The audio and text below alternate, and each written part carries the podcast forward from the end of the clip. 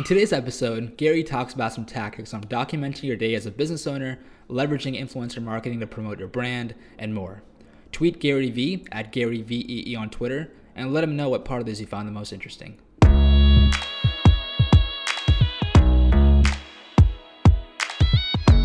To get us started, Gary shows how he's been consistent on his thoughts on influencer marketing since 2010 and reflects on it again today in 2019. The internet is the single most underrated thing in society. There are going to be so many people here making $80,000 a year talking about gardening. Right. And $65,000 a year talking about skateboarding and $247,000 a year. They don't realize how much low hanging fruit is coming. The fact that if you start a blog tomorrow about gardening, Yeah. Whole Foods to give you $50,000 a year to sponsor you, they don't realize how much money is coming down Right. as the decision makers are changing. And now all the influencers out there, they realized how much it came down. So that blog became Instagram accounts and social media and influencer marketing. And so, just like I said in 2010, here I sit in 2019 and I'm going to say it again. It's still underrated. It's still just started. There is still that much opportunity. This is not about who got a bunch of followers first. This is who gets a bunch of followers and does it best. Have you ever wondered how a local business could create interesting stories around work that seems quote unquote boring on the surface? Gary breaks it down in this next clip.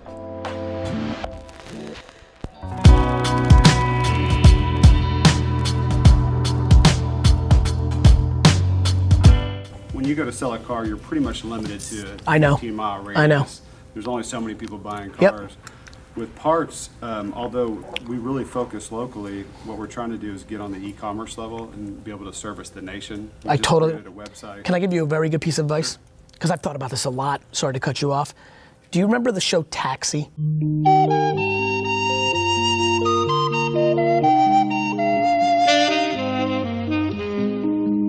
I think you should make it. I think you should hire somebody like Caleb, and he or she walks around the, the place all day, and I should and you should make your employees and yourselves famous, and you will build a huge company. If that's in your DNA. And that kind of leads me to my other question is, that's what we want to do. So all- do it. We're all, so, un, a little bit different than him, we've started out a few months ago working with freelancers, and we just haven't had a lot of luck because they've always got so many things going on. They want to hop on a plane and go to Europe and all this stuff. You got to hire it. So we want to, that's, that's. You should- What are the positions we need and where do we find the right people? If you put out a daily show about the trials and tribulations at your your dealership and you put it on Facebook and YouTube, your business would explode.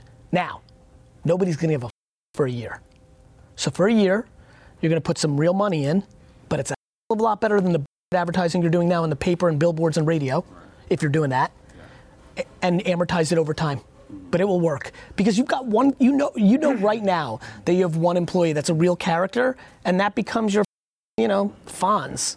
I really want somebody to do that because it's really going to work.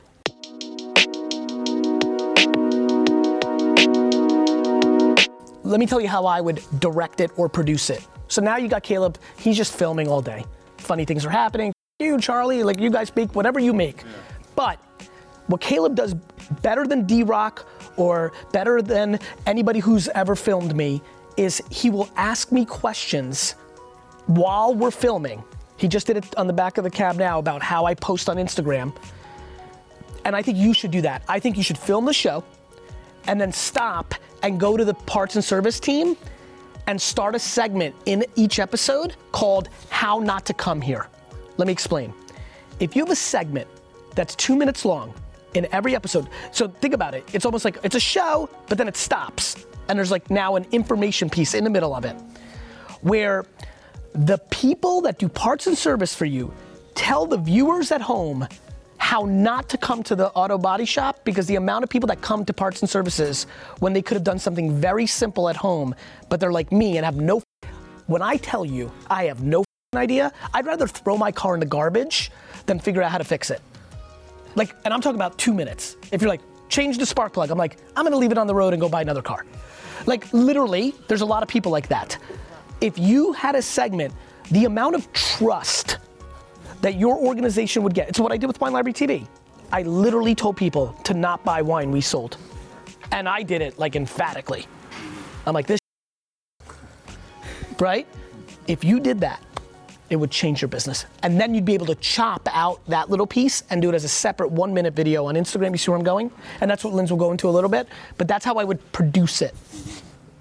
And then you can script the audio and have a podcast for no cost. A question that Gary gets often is whether someone should invest in their business brand or their personal brand. In this clip, he gives some insight into when you should pick one over the other and when you should do both.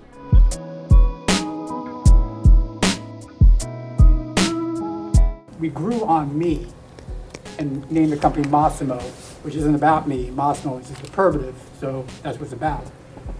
But now, do I continue to grow the brand on Massimo Group and what we do and diversify? Is the brand really still me and I continue to write books and give talks and do what I do? And what's the best strategy for that? And given that, then, what's the best platform to address LinkedIn, Facebook, Yep. Twitter? So right. what do you want to do? Uh, Do you want both? Both in what regard? Well, the answer is do I build the business or do I build a personal brand? I mean, that's real. Do you op- like that becomes the question. And I think the answer is clearly, I think the answer is you can do both if you decide to. It's just giving up economics to create infrastructure around you to deliver on the personal brand part, like I have. Mm-hmm. I mean, that's the real, the real, the real crossroads for you. To your point, mm-hmm. is you can either operate the scalability of this business, or you could double down on your personal brand, maximize your speaking fees, right? Do one-off consulting things for big companies, write books, right? I know you can do both because I'm living it. Right. But it means not like I have not made as much money as I could over the last four years, even though I know the economy's gonna collapse, where it would be nice to hoard some cash because I believe in building both. Yeah, money's not the issue. That's, that's fine. So then do both. Yeah. You're not at a crossroads. Pumping the money. You- then, then you're not at a crossroads. So is the brand, we, I talked to Nick about this, but is the brand continue to be me, or is it focused on the, the reputation of the company? Both. Both. Again, your answer is both if money is. The only reason you should choose is if you didn't have the economics to pump both. I did. So Then you pump both. is this, but are, are they different messages, different channels? Sure. I mean, they're definitely not different channels. I would tell everybody here every single channel that's viable Facebook, Instagram, Twitter, YouTube, LinkedIn, podcast they're all in play. They all are right.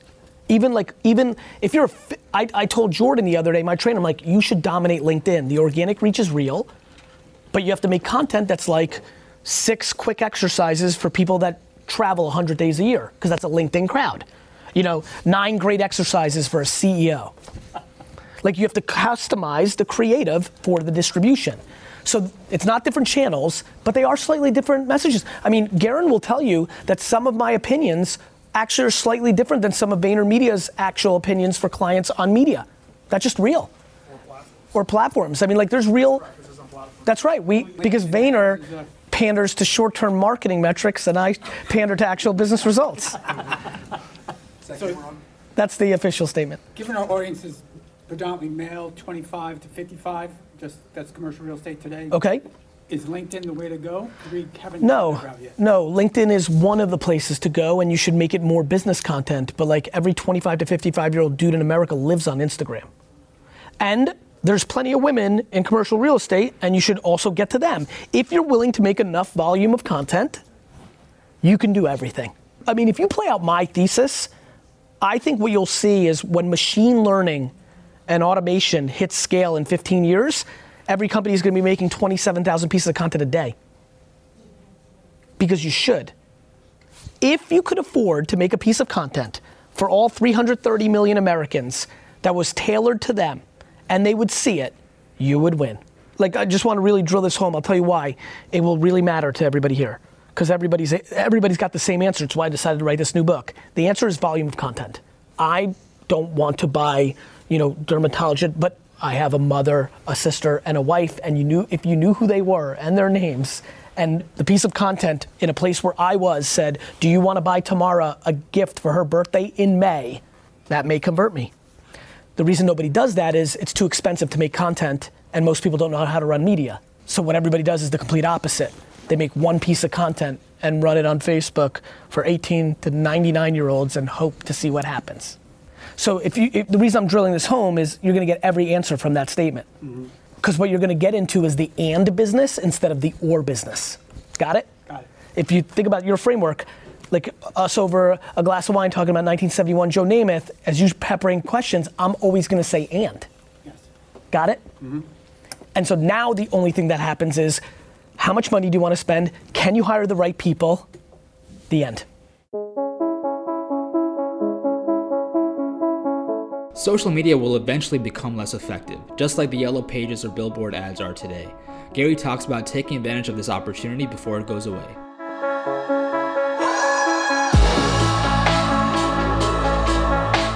My number one thing I can't wait for in the world right now in the micro and business is when I decide that social media is overpriced.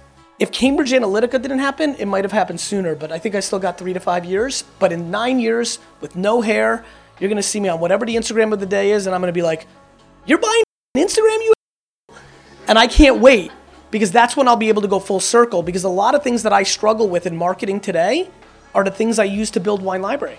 I used to get 14% click throughs on winespectator.com in 1997. 14. Like, I loved banner ads, but I don't like them anymore. And things change. And so the Yellow Pages was the best. That's why everybody calls their company Triple A Everything because you showed up first. But um, changes. Thank you so much for listening to this podcast. Tweet Gary at Gary V on Twitter. That's at Gary V E E on Twitter, and let him know what your biggest takeaway was.